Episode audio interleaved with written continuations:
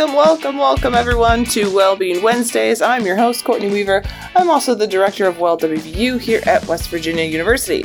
Once again, I'm all by my lonesome. Um, so, to continue on our theme of stress management and strategies to help reduce stress, uh, today's topic is actually going to be about meditation whenever we talk about stress management, you know, I think one of the most common responses of how do you manage stress is meditation. But you know what? Like, we don't really expound beyond that. So, we're going to take the opportunity today to talk a little bit more about the practice and the different ways that you can do it. A lot of the information I got today is from an article on healthline.com that I'm going to link to in the description of the podcast. So you can visit that site and take a look in more detail about all the things we're talking about today. Uh, but let's start with an obvious question What is meditation? Uh, and basically, it's a technique that's been used for thousands of years to help uh, us develop awareness of the present moment. Um, and it can involve many different types of practices. So it can help sharpen your focus and your attention. Uh, it can help connect to your body and your breath. Uh, it can also help with developing acceptance of difficult emotions. And then some practices actually also can alter your consciousness.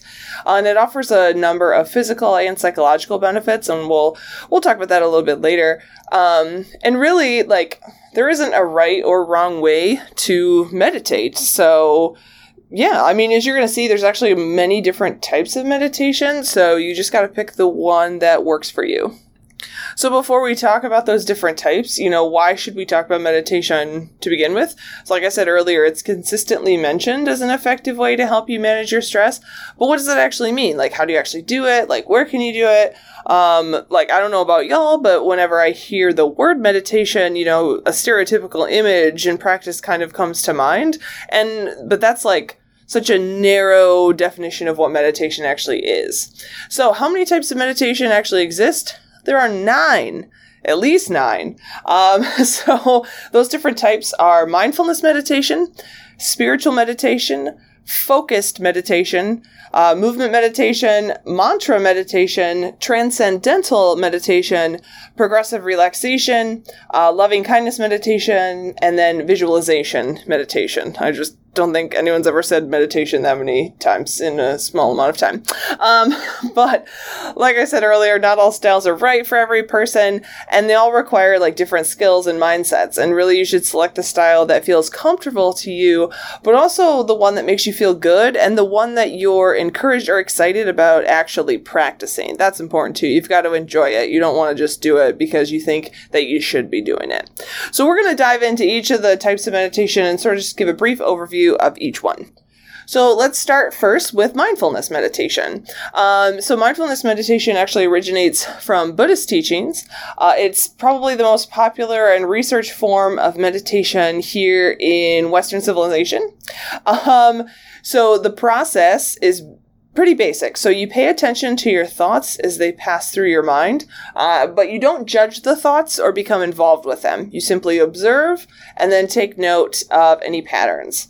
And so basically, this practice combines concentration with awareness, and it may be helpful to focus on an object or your breath while you observe any bodily sensations, thoughts, or feelings.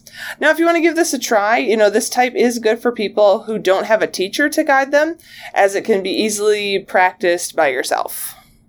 The next type of meditation is spiritual meditation, and that's used in nearly all religions and spiritual traditions. Uh, the types of meditation are very diverse, kind of like all religions and spiritual traditions are.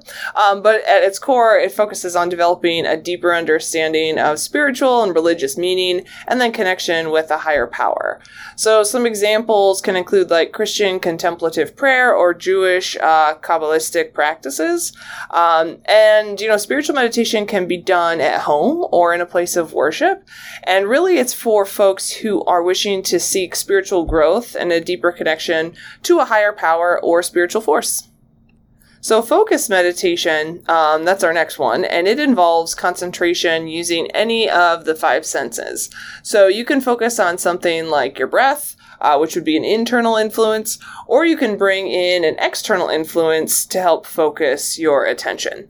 Um, this could include things like counting something like beads or if you have a jar of m&ms on your desk the jar of m&ms um, but you could also listen to a sound over and over like a bell or a gong. You can stare at a candle flame. You can count your breaths. You can gaze at the moon. All those kinds of things.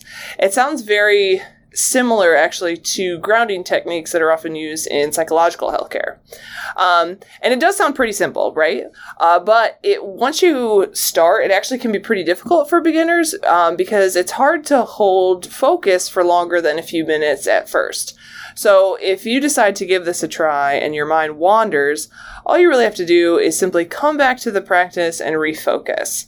Uh, and really, this type of meditation is ideal for anyone who wants to work on sharpening their focus and attention.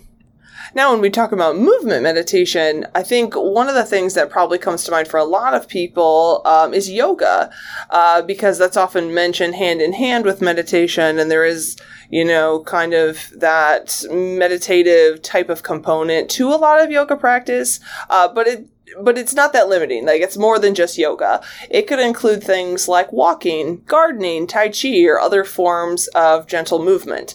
Um, and really, what it is is an active form of meditation where the movement can guide you into a deeper connection with your body and the present moment. So, and it's good for folks who find peace in action and want to develop body awareness. I'm a person who I don't do well sitting still um, a lot of the types of meditation that we're talking about today wouldn't work for me because I just can't you know, focus for that amount of time. But things like movement, you know, I love taking a walk, going into nature, um, doing a task where I focus on the task itself is really helpful. The next type is mantra meditation. So that's prominent in a lot of different teachings, including Hindu and Buddhist traditions. So this type of meditation uses a repetitive sound to help clear the mind.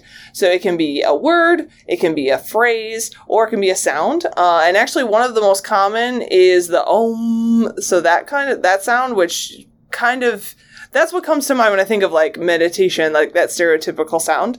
Um, but it is one of the most common, so a lot of people use it.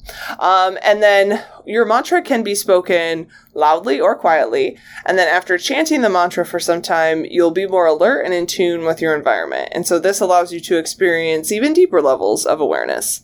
Uh, and some folks enjoy mantra meditation because they find it easier to focus on a word or a sound um, than on their own breath.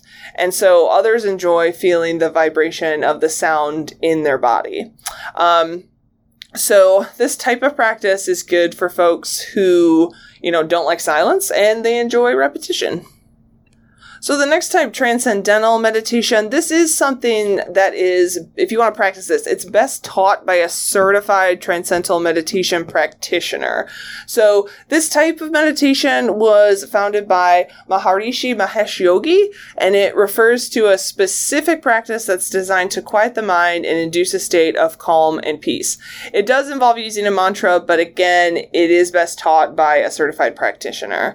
And if you want to try this type of meditation, meditation, um, you it's because you might want an accessible approach to the depth that meditation offers. And I think there are you can see like very brief sort of transcendental meditation intro videos on a site like YouTube. So, progressive relaxation, the only type of meditation here that doesn't have meditation in its name, uh, but progressive relaxation is a practice that's aimed at reducing tension in your body and promoting relaxation. You guessed it. Um, often, this involves slowly tightening and relaxing one muscle group at a time throughout the body. So you might start with your toes and then move all the way up until you go get to your head. Um, that's one way. Uh, another, it might also encourage you to imagine something like a gentle wave flowing through your body to help release any tension. Um, the folks who practice this usually use it to relieve stress and unwind before bedtime. And fun fact, um, stress balls uh, which is a giveaway that you know my office gives away, but a lot of departments give away.